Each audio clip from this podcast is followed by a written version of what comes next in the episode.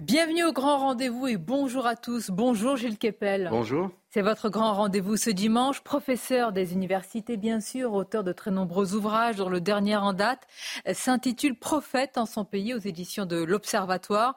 Avec vous, Gilles Kepel, nous allons parler du message et des paroles du pape, notamment sur les migrants, affirmant que les migrants n'envahissent pas mais cherchent l'hospitalité. Nous évoquerons aussi la place des religions en France et donc de la laïcité, euh, souvent euh, attaquée dans notre pays. Nous aborderons également les violences dans notre pays avec la police attaquée hier en marge de la manifestation, je cite, contre les violences policières. Et puis au menu aussi l'idéologie wokiste qui ne vous a pas épargné vous-même. Et pour vous interroger ce dimanche, je suis entouré de mes camarades. Nicolas Barret des Échos. Bonjour à vous, Nicolas. Bonjour, Sonia. Et Mathieu Bocoté. Bonjour, Mathieu. Bonjour. Gilles Kepel, en marge de la manifestation hier à, Paris contre, entre guillemets, je cite, les violences policières, un véhicule de police a été violemment attaqué à coups de barre de fer. C'est une attaque d'une très grande violence. L'un des policiers a dû sortir son arme en guise euh, d'avertissement. Il a fait, euh, euh, il a montré beaucoup de sang-froid. De quoi, selon vous, cette violence est le, est le révélateur aujourd'hui? Elle est le révélateur d'une espèce de débat qui ne se fait plus dans notre société et de la prise en otage de celle-ci euh, par des propos extrêmes. Quand on euh, attaque la police avec cette violence, euh, on, prend beaucoup de risques. Il se trouve que le calendrier veut que demain, lundi, commence à la cour d'assises spécialement constituée de Paris le procès euh, non pas de l'assassin, mais euh, de l'affaire de Magnanville, l'assassin est mort, où deux policiers ont été euh, sauvagement poignardés par un, détenu, un ancien détenu qui se réclamait de Daesh, de l'État islamique. Et je crois qu'il faut toujours se rappeler ce genre de choses, c'est-à-dire que à force de vouloir utiliser la violence contre la police, finalement, on glisse assez facilement vers des événements de ce type. Et ça, je crois que c'est particulièrement dangereux. Chacun d'entre nous a eu des soucis euh, avec la police dans des contrôles routiers. Parfois, il y a des gens qui ne sont pas forcément euh, tout à fait éthiques dans leur comportement, mais il faut bien reconnaître aussi que quelqu'un comme moi doit sa survie à la police. Quand j'ai été condamné à mort justement par l'assassin des, deux policiers, la Russia Abala, euh, j'étais sous protection policière et euh, les gens qui étaient là euh, pour faire en sorte que je puisse continuer à m'exprimer ou à vivre tout simplement risquaient leur vie pour moi, pour un, salaire assez faible, si vous voulez. Donc je crois que là, il faut quand même raison garder et que, à force de partir en vrille comme ça, ça me fait penser un peu à la situation de la République de Weimar, si vous voulez. Vous aviez l'extrême gauche de Karl Liebknecht et Rosa Luxembourg à l'époque qui euh, partaient dans, la violence, etc. Et finalement, tout ça a fait que la société a basculé et que, comme vous le savez, euh, ça a mal fini et que la droite la plus extrême s'est emparée du pouvoir. Donc je crois qu'il faut quand même là, y compris quand je vois des, élus de la République avec leur écharpe tricolore. Ils participent euh, à nourrir cette violence. Dans la, dans la manifestation, je suis quand même, je suis, je suis très préoccupé sur la façon euh, dont euh, fonctionne aujourd'hui, où est arrivé le débat démocratique dans notre société. Mais vous, faites, vous avez fait référence à la violence de Daesh, donc une violence proprement islamiste, mais les, les, violences dont on a vu, dont on a parlé hier contre les policiers, est-ce que ce n'est pas un autre type de violence contre les policiers, alimentée par une rhétorique décoloniale, indigéniste, qui distingue de la rhétorique islamiste? C'est-à-dire qu'aujourd'hui, vous savez, Daesh comme tel n'existe plus en tant qu'organisation et a été remplacé, et c'est ce qui avait abouti du reste à l'assassinat de notre collègue euh, Samuel Paty, euh, a été remplacé par ce que j'ai appelé le djihadisme d'atmosphère, ou que ce soit du djihadisme ou autre, une espèce euh, d'ubiquité dans les réseaux sociaux de ce mélange de haine de la France, de désignation de cibles, etc., et surtout de désaffiliation par rapport à la société française. Et ça, je crois que c'est un processus extrêmement dangereux dont influenceurs de toutes sortes et autres, euh, avec des liens à gauche et à droite, si vous voulez, portent une lourde responsabilité. C'est un véritable défi pour nous aujourd'hui et euh, je crois qu'il importe d'être très vigilant là-dessus. Gilles Kepel, il y a ceux qui attaquent avec cette grande violence, avec des barres de fer. il y a, j'allais dire, une, deuxième ligne qui criait hier butez-les, butez ces, ces flics, on sait qu'évidemment, dans la très grande majorité de la population, et nous le verrons tout à l'heure dans un sondage, les, Français soutiennent la, police. Comment vous expliquez que cette forme d'idéologie anti-police soit, soit, ainsi, euh, soit ainsi diffusée dans une partie de la société euh, et chez les plus jeunes en particulier? Oui, enfin, en même temps, si on regarde l'importance des manifestations, il n'y avait pas grand monde. Hein. Euh, il faut bien voir que ce qui surtout choc aujourd'hui, c'est la violence euh, des propos, euh, c'est justement le fait qu'un certain nombre d'élus en écharpe tricolore, euh, qui, n'ont même, bien sûr pas, attaqué les policiers, mais enfin faisaient, partie des manifestations, même s'il y a eu des débordements. Enfin, ça, n'est quand même pas une partie de la population très importante. Je crois que ça, c'est un premier point. le deuxième, c'est la polarisation des débats aujourd'hui. Euh, quand on voit le spectacle de l'Assemblée nationale euh, euh, lors de cette législature, enfin, on se demande ce qui se passe véritablement. Vous, pointez la responsabilité aussi des réseaux sociaux dans ces, dans ces dérives. Mais la question ensuite qu'on peut se poser, c'est jusqu'à quel point est-ce qu'il faut restreindre la, la, liberté d'expression sur ces réseaux sociaux? Comment est-ce qu'on fait pour éviter ces dérives justement du fait des réseaux? Alors, le problème des réseaux sociaux est immense parce que par définition, ils n'ont pas de frontières. Et euh, ça peut, vous pouvez mettre de n'importe où. Euh, cela étant, euh, aujourd'hui, la contrepartie de l'ubiquité des réseaux sociaux, c'est que on peut observer électroniquement d'où ça vient, etc. Et donc exercer une forme de contrôle a priori si des individus sont présents sur le territoire français prendre des sanctions contre eux. Mais évidemment, ça, pose le, problème euh, du, rapport entre le fondement de notre système démocratique et puis euh, ce monde incontrôlable du web où tout passe et euh, où il n'y a plus de responsabilité, si vous voulez. Après, euh, sur un média, si quelqu'un n'est pas content de ce qu'on dit aujourd'hui, euh, vous ou moi, peut nous intenter une action en justice, mais sur les réseaux sociaux, on n'a personne à soulever. Hier, dans le cortège, Assa Traoré qui était présente, et là, je veux, qu'on parle aussi des, symboles dans, ce genre de manifestations, même si elles sont, comme vous l'avez rappelé, très peu suivies. La sœur de Dama Traoré était présente et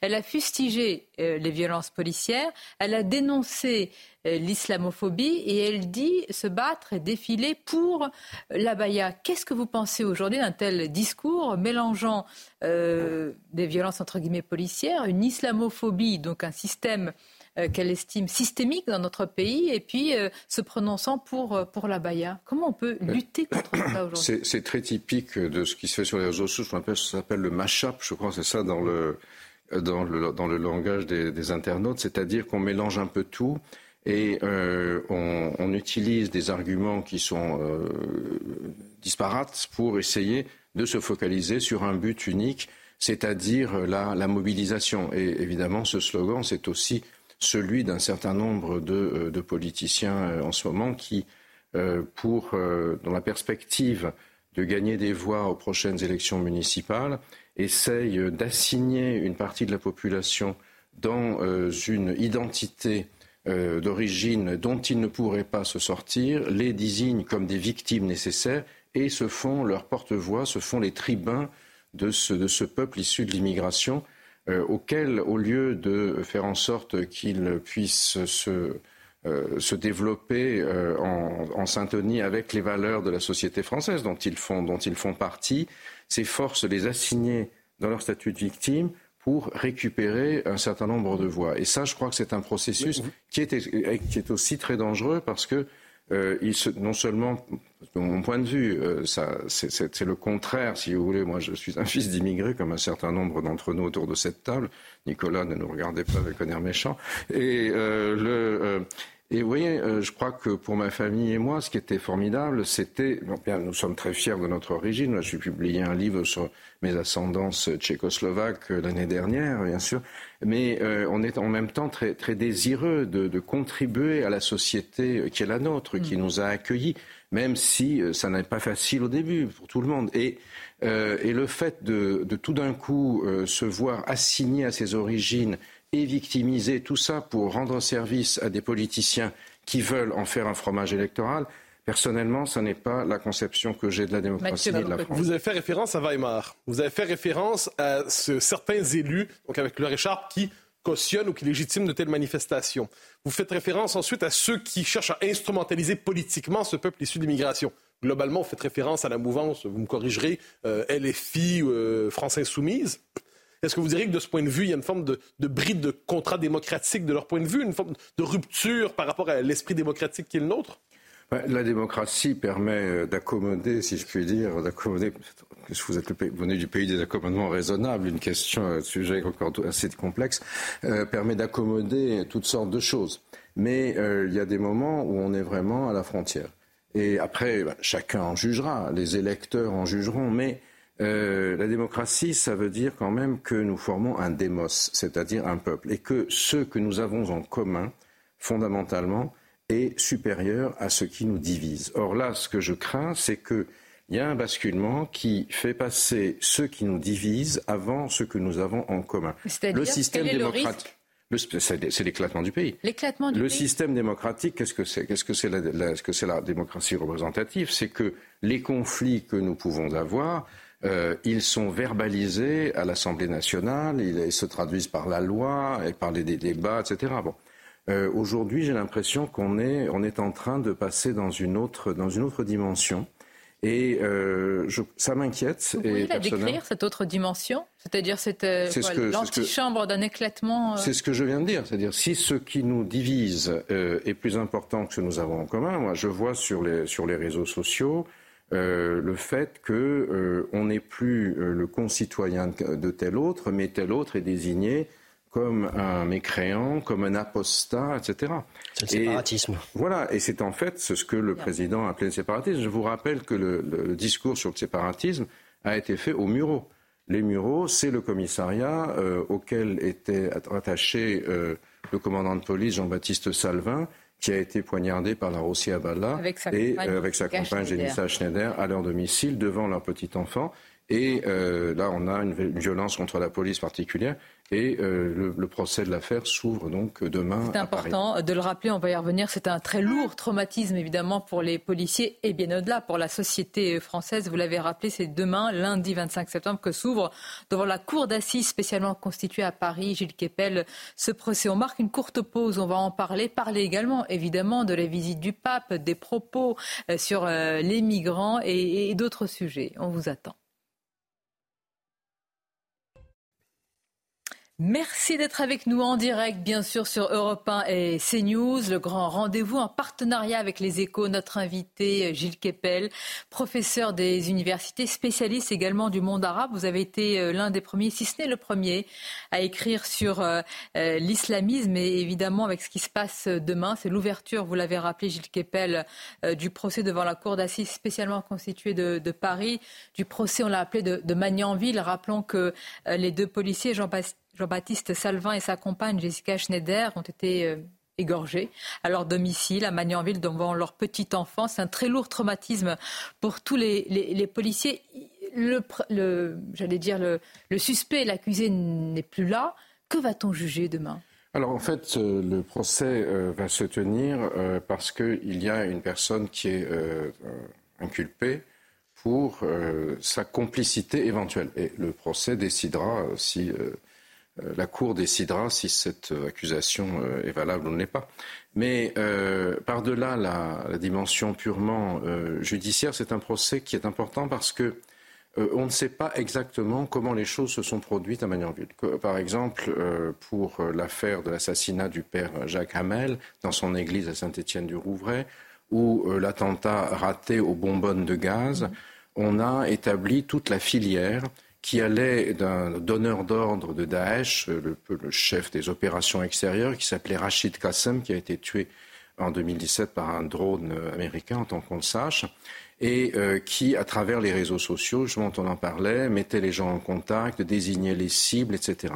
Et là, euh, pour ce qui est de la Russie Abadla, le, le, tueur, donc qui a été neutralisé par le, par le RAID, euh, on ne sait pas exactement, il était en contact, on ne sait pas comment les choses se sont passées, il a lu euh, avant d'être neutralisé euh, sur une application Facebook Live, euh, une incitation à tuer un certain nombre de gens, donc votre serviteur en tête de liste, et puis un certain nombre de vos collègues journalistes, un, rappeur et autres. Et il n'avait pas le niveau intellectuel, il était très faible, hein, d'après ses avocats, lors de notre procès, puisqu'il avait été mis en prison après des faits de délinquance pour avoir tenté d'organiser des attentats dans une filière en particulier au, Pakistan. Et euh, ça, on n'a pas complètement, la, on, ne sait pas exactement ce qui s'est passé. Est-ce que quelqu'un lui a donné la liste? Est-ce qu'il était seul ou non euh, pendant, euh, pendant la commission des, de l'assassinat dans, la, dans le pavillon des, deux policiers, enfin la policière de, sa compagne qui était employée du commissariat, mais qui n'est pas, commissaire, pas policière, que je sache. Donc euh, je crois que le, procès devrait, on, attend qu'il apporte la lumière sur, sur ces faits.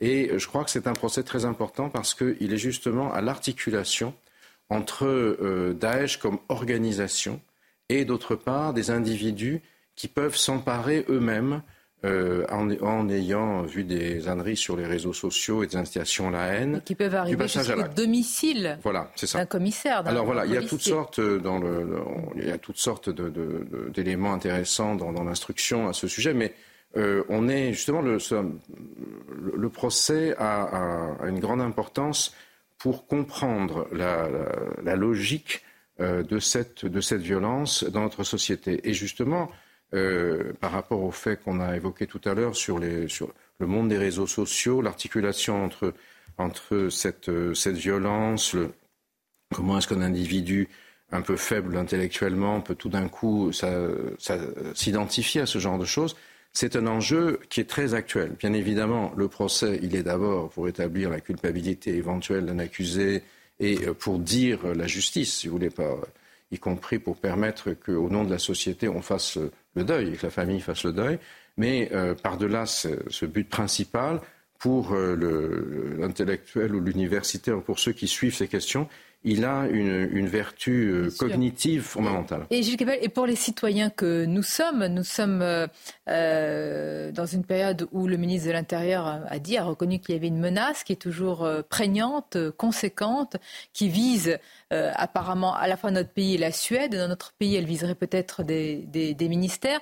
Est-ce que ce type d'attentat, quand même ciblé, nous sommes rentrés dans le domicile d'un policier dans le sein des saints. Est-ce que c'est encore euh, malheureusement possible aujourd'hui Il faut s'attendre. Euh, personne ne peut le, deviner, mais c'est un risque aujourd'hui qui est présent. il faut, essayer d'anticiper. En, en 40 ans de, travail sur ces mouvements, vous avez rappelé qu'effectivement, quand je suis parti en Égypte en 1980 pour étudier ces mouvements islamistes, l'islam politique qui surgissaient à l'université, moi j'étais comme tout le monde un, un étudiant gauchiste parisien. On avait la barbe, mais c'était celle de Che Guevara. De l'autre côté, c'était pas tout à fait la même. Et euh, je me suis plongé dans cet univers avec beaucoup de curiosité et, d'étonnement. Euh, à l'époque, euh, mes collègues considéraient que c'était n'importe quoi, que ça n'existait pas, que c'était il était manipulé par le sionisme et l'impérialisme pour éviter que l'Égypte ne suive le progressisme tiers-mondiste ou l'Union soviétique ou que sais-je encore. Euh, et, puis ceux que j'ai suivis ont assassiné euh, Sadat quand j'étais là. Et euh, donc j'avais d'une certaine manière, pas, je ne pense pas dire anticiper, mais accumulé un certain nombre de données sur ce phénomène, ce qui m'a permis assez rapidement de, comprendre comment ça fonctionnait. Et dans la suite de ma carrière, justement, j'ai essayé toujours d'être à l'écoute de ce type de phénomène. Anticiper aujourd'hui. Voilà. Et vous voyez, je vous donne un tout petit exemple. En 2008, je trouvé sur l'Internet, une espèce de énorme chose qui traînait de 2000 pages d'un idéologue qui avait fait, syrien d'origine, qui avait fait des études en France à Jussieu, à Boumoussa Bessouri, à l'époque où le rhizome révolutionnaire de Gilles Deleuze était à la mode, et qui avait expliqué que Al-Qaïda c'était fini, c'était un système pyramidal et léniniste. Il fallait privilégier le terrorisme en réseau, euh, créer la guerre civile, multiplier les attaques justement contre les policiers, contre les infidèles, etc., pour susciter une cassure à l'intérieur de la société qui aboutirait à l'insurrection, etc. Et euh, donc j'ai publié ça en 2008, c'est passé complètement inaperçu. Et quand Mohamed Merah est passé à l'acte en 2012, hein, rappelez-vous, au moment de l'élection présidentielle française qui opposait euh, en deuxième tour euh, François Hollande et Nicolas Sarkozy, donc il y a eu des attentats de Mohamed Merah et le patron du renseignement de l'époque a déclaré circuler, il n'y a rien à voir, c'est un loup solitaire. Donc c'est toujours très important et on a perdu un temps fou. Est-ce que c'était du déni ou de l'aveuglement ça, vous lui demanderez. Mais euh, en tout cas, euh, je. Euh, mais quels sont les signaux faibles aujourd'hui? Si, vous si vous disposiez, si je puis dire, si vous étiez aux responsabilités, qu'est-ce, qui, qu'est-ce que vous voyez en train de, monter par rapport à, ces phénomènes-là? Mais ce qui m'inquiète beaucoup, c'est le phénomène de, la, de cette espèce de, légitimation de la violence contre la police dont nous avons parlé tout à l'heure. Parce que je ne fais pas de procès d'intention aux représentants du peuple qui étaient là, mais euh, il faut quand même faire attention que euh, ça peut facilement déraper. Euh, et, donc derrière, il y a tout un, tout un logiciel de, de rupture, de violence à l'intérieur de la société. on est en tension. La question migratoire, on en parlera tout à l'heure. ah, bon, le, pape a, parlé hier, je pense qu'il a fait une prestation magnifique, si vous voulez, on en reparlera. Mais cela étant, moi j'habite une partie de ma vie à Menton, juste à la frontière. Ce phénomène, je le vois euh, tous les jours. Euh, je sais bien comment euh, les gens qui habitent là sont partagés, si vous voulez, entre, entre une véritable compassion et en même temps une inquiétude sur le devenir de la société. Donc tout ça est propice à un grand nombre de tensions et c'est pourquoi la connaissance de ces phénomènes dans leur complexité est si importante. Mais du coup, est-ce que vous diriez que bien que Daesh ne soit plus l'organisation aussi puissante qu'elle était il y a quelques années, la menace terroriste, elle, de façon plus diffuse, est toujours aussi réelle, voire euh, importante. Alors, effectivement, Daesh euh, n'a plus aujourd'hui une capacité de projection, comme c'était le cas quand vous aviez euh, ce Rachid Kassem, le fameux Rohanais, Oranais, qui bombardait les réseaux sociaux de menaces et surtout créait un, système de, de liens et de passage à l'action. Ça, ça n'existe plus. Daesh a été détruite, notamment par le renseignement, l'efficacité du renseignement qui avait enfin pas dépassé le stade de pénible que j'ai évoqué tout à l'heure, et également par les bombardements de la coalition et euh, l'action des Kurdes au sol. Hein. Il faut bien se rappeler que les Kurdes qu'on a tendance aujourd'hui à tenir comme quantité négligeable, voire à oublier, ont, joué un rôle absolument fondamental parce que c'est eux qui ont fait le travail final. Et il y a encore aujourd'hui un certain nombre de, de, de Daeshiens euh, français qui sont, euh, qui sont entre leurs mains, qui sont contrôlés par eux pour éviter qui ne, euh, qui ne nuisent dans la nature. Mais euh, il me semble qu'aujourd'hui, justement, c'est ce que j'ai appelé ce, c'est cette atmosphère. Qui, j'emprunte le, le, terme, je ne sais pas si serait content que je le fasse, à, à mon regretté collègue Bruno Latour, le djihadisme ça, je l'appelais les atmosphères du politique. Et euh, je crois que là, on est confronté à un nouveau défi en termes, en termes analytiques. Il ne faut, il faut, il faut pas baisser la garde à ce mm. sujet.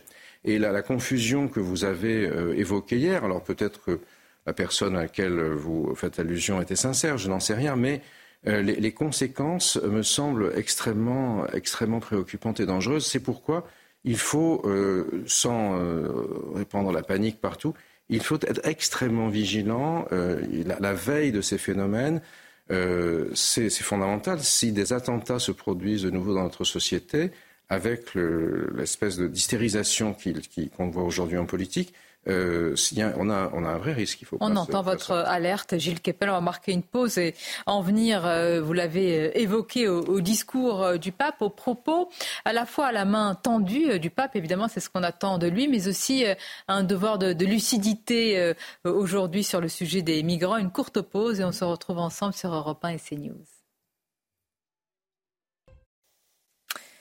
À Marseille, le pape François a dénoncé, je cite, le manque de dignité infligé aux migrants. Il a affirmé que la Méditerranée, berceau de la civilisation, était devenue le tombeau de la dignité. Avant d'aller sur l'aspect plus politique de ces propos, Gilles Keppel, une première question. Comment vous avez vécu quand même ce, cet événement euh, qualifié d'historique, cette, venue, cette visite du pape? Oui, c'était quelque chose d'extraordinaire euh, du pape euh, s'exprimant dans, la cité euh, phocéenne. Il avait du reste euh, déclaré plusieurs fois qu'il venait à Marseille, mais non en France. Alors ça, a été, ça pouvait être perçu de diverses manières, mais rappelons-nous que le pape est un jésuite de formation, et donc euh, c'est quelqu'un qui fait prévaloir le discernement sur le texte. sans doute a-t-il voulu dire, enfin je ne suis pas interprète de, la pensée du pape, hein, mais que Marseille était un symbole universel et euh, justement euh, d'une cité qui avait été fondée par des vagues d'immigration successives, la première d'ailleurs par les Grecs, puisque ça vient de Phokea en Grèce, on dit la cité phocéenne, c'est une, une région de la Grèce, et, euh, et donc c'est un, un, port dans lequel se sont mêlées euh, toutes sortes de populations originaires, principalement de l'Est, du Sud de la Méditerranée, euh, les, les, Arméniens qui sont venus là, les Grecs, et aujourd'hui Marseille est une ville dans laquelle la population algérienne, et notamment les, les Chaouis, ces, ces berbères arabophones originaires d'Algérie, occupe un rôle absolument euh, fondamental, une place fondamentale. Qu'il y ait une main tendue du pape, c'est tout à fait euh, normal. Est-ce que selon vous, et là je m'adresse davantage aux politologues et aux professeurs des universités, est-ce que ce discours aujourd'hui fait une politique euh, lucide et, pragmatique? Parce qu'on avait l'impression qu'il donnait des, leçons, si je puis dire, à certains pays, en l'occurrence la France. Hein. Le, Gérald Darmanin a dit ici même sur ce plateau qu'on n'accueillerait pas un migrant de, Lampedusa. Est-ce qu'il y a un choc aujourd'hui entre la réalité et ce genre de discours? Alors, si vous me permettez de revenir un tout petit peu en arrière pour donner les éléments de contexte. Après tout, c'est le travail du professeur des universités, même si on me pousse actuellement en dehors de l'université, mais je, reste, je garde encore le statut pour l'instant, oui.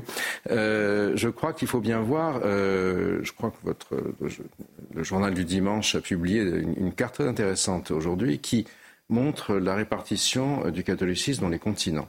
Et le continent d'où est originaire le pape, avant que sa famille n'émigre du Piémont justement vers, vers l'Argentine, il y a fort longtemps, euh, le, plus important, c'est l'Amérique latine.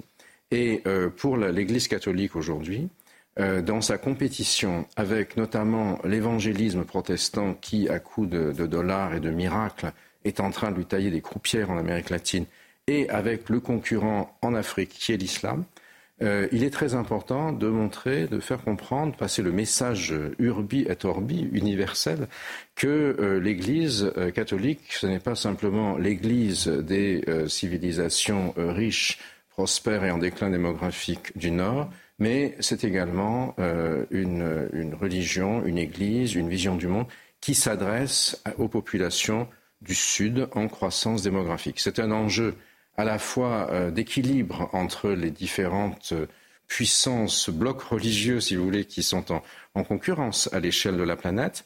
Et euh, c'est aussi, pour lui, et à Marseille on l'a vu, c'est aussi une manière d'essayer, à, à, mon, sens, de montrer que le catholicisme a la volonté d'une très grande inclusion. À preuve, euh, ce qui s'est passé à Marseille, d'après les, je n'y étais pas, hein, les reportages qu'on a vus, c'est-à-dire qu'une grande partie euh, de euh, d'acteurs culturels, politiques, syndicaux, sportifs, etc., originaires de la population musulmane de Marseille, sont allés voir le pape, non pas du tout dans une perspective d'hostilité dogmatique comme celle qu'on a évoquée tout à l'heure, mais au contraire dans une, dans une logique de main tendue. Alors j'entends bien après les gens qui vont me dire oui, mais c'est pour ça que je vais vous laisser parler.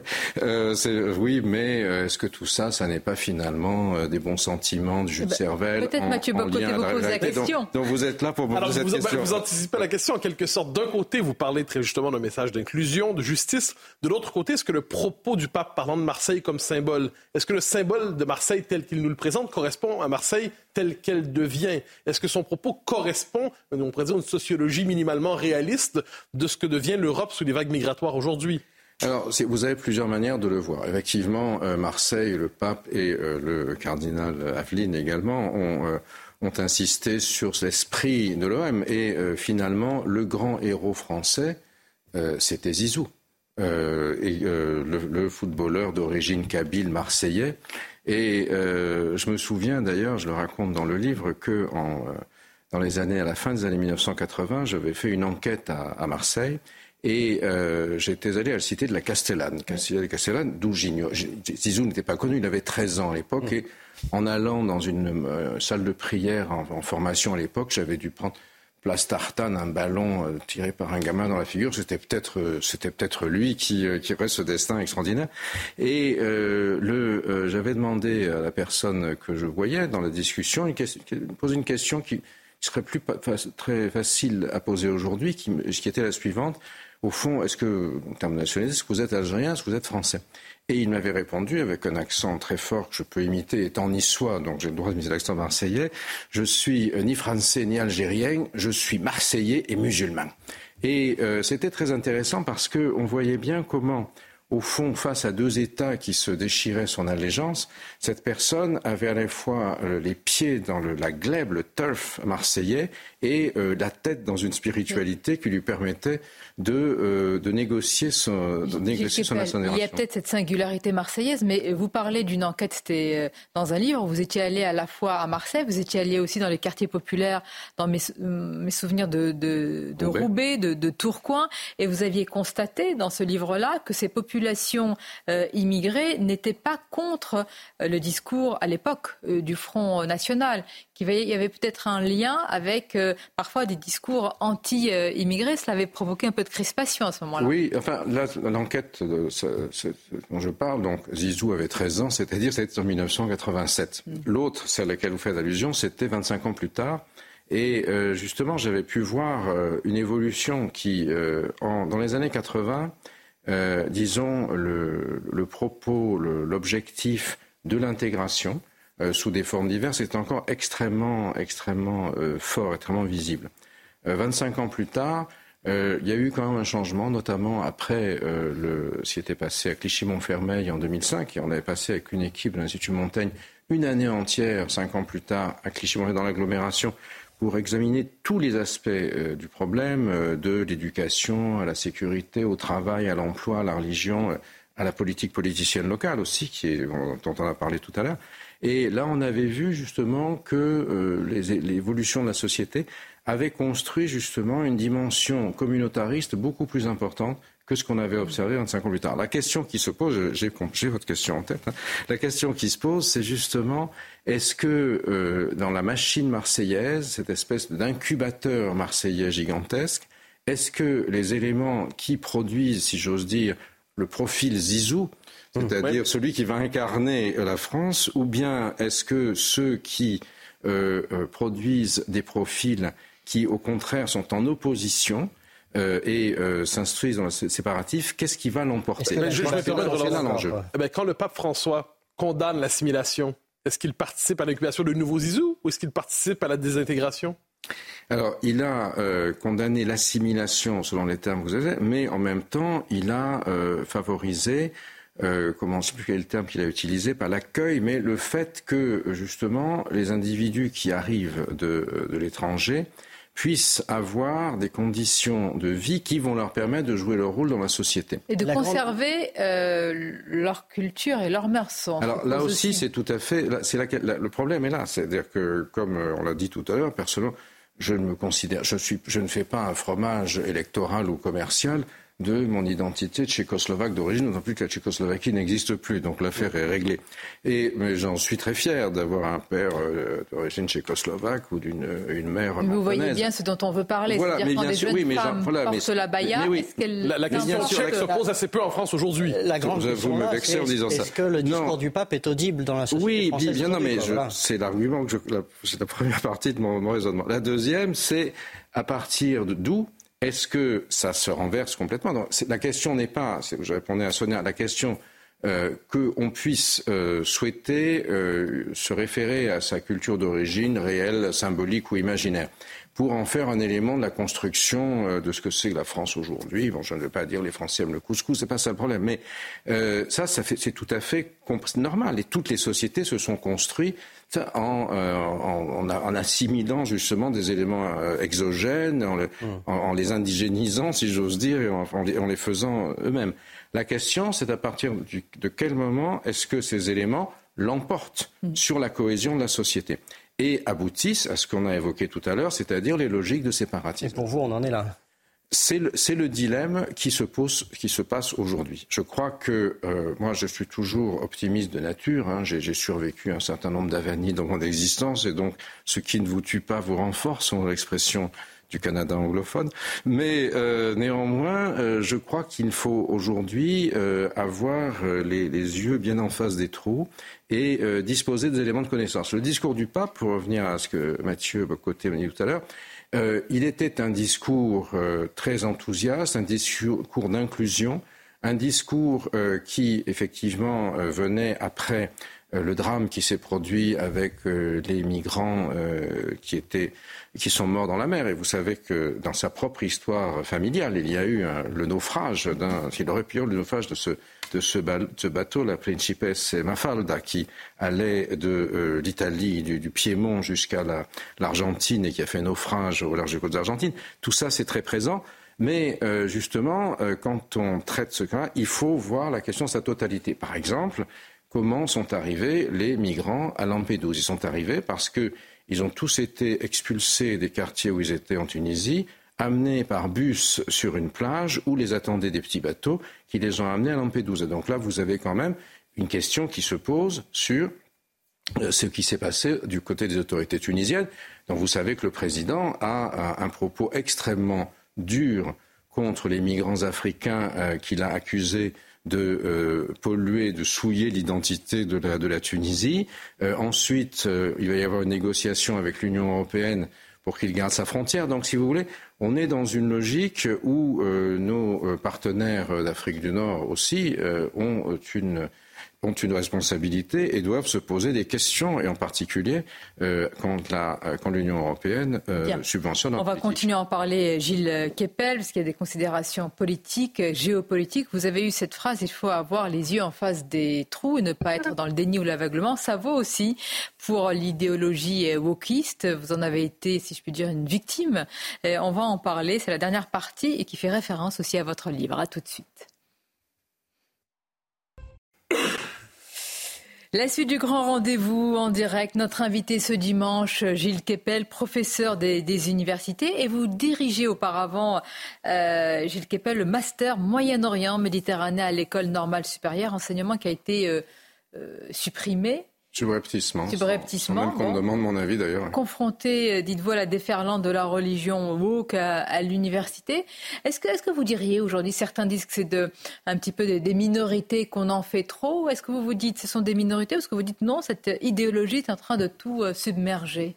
À l'université, ce qui se passe aujourd'hui, c'est un petit peu euh, comme l'époque où, quand j'étais jeune militant gauchiste, euh, le, marxisme, d'abord le Parti communiste, hein, qui était dominé à l'université après la Seconde Guerre mondiale, mais aussi euh, la pensée gauchiste euh, était complètement dominante dans les sciences humaines, si vous voulez, avec ses divers avatars, etc. Puis ensuite, elle s'est décomposée en toutes sortes de choses dont on peut aujourd'hui faire, faire son miel, même si j'ai rappelé que finalement, je me suis beaucoup interrogé sur le rapport entre Gilles Deleuze et sa théorie du rhizome révolutionnaire et la façon dont ça avait percolé euh, pour les, idéologues précurseurs de Daesh. Mais effectivement, c'est le cas aujourd'hui. Je, euh, je, trouve quand même que euh, bon, j'ai l'âge que j'ai et que je prenne ma retraite, c'est très bien, même si on me pousse le plus vite possible dehors pour que je disparaisse, je ne puisse plus enseigner. Mais il me semble quand même que les, les thèmes que nous avons évoqués aujourd'hui ne sont pas totalement inexistants dans la société française et que continuer à les étudier par d'autres, hein, je ne suis pas éternel bien sûr, même qui pensent des choses très différentes, mais que qu'on étudie ce genre de choses, c'est quand même un impératif pour notre université. On ne peut pas être démuni par rapport à ça. Les, là, il y a un interdit La, vingtaine de livres que j'ai publiés depuis 40 mmh. ans, traduits en autant de langues, ne sont pas nuls et non avenus, je pense. Et tout d'un coup, c'est vraiment euh, l'éradication qui est, euh, qui est, qui est, qui est, euh, qui est l'objectif et le remplacement euh, par euh, une, autre, une autre manière de voir les choses qui est complètement idéologique. Alors, par exemple, on, passe, on, va, on, met euh, on n'étudie plus le monde, de, le monde musulman et, arabe et méditerranéen. On, on, étudie le sud global, qu'on dit d'ailleurs en anglais, parce que on ne pense aujourd'hui la pensée des, des, coloniales, etc., s'exprime en, en, en anglais. Quand j'étais jeune, c'était la langue de l'impérialisme américain. Aujourd'hui, on avale, tel euh, le l'appât, l'hameçon et toute la ligne, tout ce qui vient des universités entre euh, Berkeley euh, et, Harvard, sans s'interroger sur la relation entre ces universités, les, grandes multinationales américaines qui, en financent le budget, etc. Donc on, on, avale béatement tout ce qui vient des États-Unis, et que ce soit donc ce qu'on appelle l'idéologie woke, woke vient de une manière de prononcer le terme awake, c'est-à-dire on est éveillé. Moi j'ai dit il faut avoir les yeux en face des trous, on me dit il faut être éveillé. Donc c'est euh, là la déconstruction générale, concept qui vient de chez nous, puisque c'est en fait l'idéologie woke, c'est ce qu'on appelle en anglais la French theory, c'est-à-dire une sorte de méli-mélo fait euh, des traductions anglaises simplifiées de Jacques Derrida, de Michel Foucault, etc que nous avions envoyé aux États-Unis à l'époque, pensant leur envoyer la peste et les détruire, mais qui nous ont envoyé C'est notre faute alors. packagé, si vous voulez, comme un produit de grande distribution. Mais comment ça se manifeste très concrètement? C'est-à-dire que, par exemple, des personnalités comme vous, Gilles Kepel, vous êtes euh, poussé vers la sortie, d'autres sont censurés, certains ne peuvent même pas avoir accès. Euh, ça se manifeste comme ça? Vous, vous sentez une pression de, de lobby, de groupe de... Voilà, et de plus en plus, si vous voulez, bon, euh, avec, le, avec les nominations au niveau des, maîtres de conférences, les sujets qui sont choisis, les thèses, etc. On voit euh, globalement aujourd'hui sur les, études arabes l'essentiel des, euh, travaux euh, que vous avez soutenus sont en phase, enfin pour les études contemporaines, c'est alors c'est gender dans le machin, c'est LGBT à l'époque ottomane, qui sont des sujets qui ont leur, légitimité, bien sûr. je ne je n'en disconviens pas, tout sujet a sa légitimité, mais euh, la, manière dont euh, mes étudiants et moi-même avons pu, avons pu travailler aujourd'hui est totalement déconsidérée. Mais vous avez senti que euh, cette vague vous a frappé soudainement ou vous l'avez senti monter peu à peu? Je l'ai senti monter peu à peu au, au, fur et à mesure que ce que je faisais commençait à être regardé avec horreur par mes collègues, pas par les étudiants d'ailleurs quand j'avais l'amphi à Sciences Po, c'était le, cours le plus, recherché. Mais tout d'un coup, on m'a signifié que je n'avais plus le droit d'enseigner. Vos propres collègues Oui, bien sûr. Euh, qui, qui, à la place, qui ont mis des, de, l'idéologie des coloniales, woke, etc. Donc, euh, on voit ce qui se passe aujourd'hui. Et je crois, bon, après, je ne plaide pas pour ma paroisse. Moi, j'ai enseigné pendant 40 ans. Personnellement, je m'en fiche. Oui, enfin, ce sont des, études, et vous le dites, des réflexions très importantes aujourd'hui. Comment les restaurer Comment lutter contre ce mouvement bah, pour les, bah, Je crois que là, il y a quand même une responsabilité qui se pose euh, il y, a, une, secrétaire d'État ou une ministre à l'enseignement supérieur, euh, il y, a, un conseil des programmes, il y a quelque chose qui devrait euh, au moins faire l'objet d'un débat. Mais ils ne jouent pas leur rôle. Tout on est, Rappelez-vous, ne joue pas son rôle. Frédéric Vidal qui disait je m'inquiète de l'islamo-gauchisme à l'université. C'était la formule de ce moment-là. Ce n'est pas exactement le wokisme. L'ensemble du milieu universitaire a dit de quoi vous mêlez-vous? Et de toute façon c'est faux. Et elle-même était revenue sur ses propos. Bien sûr, oui, enfin, oui, alors je ne sais pas, je, même si Mme Vidal est originaire d'un petit village qui n'est pas très loin du mien dans, le, dans la côte, sur la côte d'Azur, je ne suis pas tout à fait d'accord. Je crois qu'elle n'a pas pris du tout la, mesure, Du, du, problème. Je lui en avais parlé. Mais je veux dire, la réaction, la vive réaction, lorsque le ah problème est mentionné, ça en dit beaucoup sur ce que devient l'institution. Oui, je ne suis pas sûr qu'elle-même le pensait, mais le, euh, effectivement, ça vous donne une idée de, euh, du rapport de force aujourd'hui. Et euh, moi, ça me préoccupe beaucoup que je suis tout à fait euh, ouvert à ce qu'il s'exprime, euh, puisque l'université est dans le pluralisme et elle est, là pour, elle est là pour la, pour la confrontation des idées, etc. Mais là, maintenant, c'est plus de ça qu'il s'agit. Il s'agit d'imposer le silence à ceux qui ne pensent pas contre eux par des mesures diverses. Au moment, on m'a pas attaqué directement. On m'a simplement pousser le plus vite possible vers la sortie. Et surtout, ce qui est, à la limite c'est normal, je n'ai pas, pas, vocation à être éternel, mais, euh, mais surtout, euh, je vois ce qui, me, ce, qui me succède, ce qui va me succéder, ce qui, ce qui est là pour me remplacer, et je me pose d'importantes questions. D'importantes questions. En tout cas, il y a des pistes que nos téléspectateurs et nos auditeurs peuvent d'ores et déjà retrouver dans votre livre, Prophète en son pays, Gilles Kepel aux éditions de l'Observatoire. Merci de nous avoir consacré cette heure de réflexion euh, et puis évidemment de prospective euh, avec vous. Je remercie mes camarades, Mathieu Bocoté, Nicolas Barret. À très bientôt, Gilles Kepel, et bon dimanche à tous sur nos deux antennes respectives, bien sûr.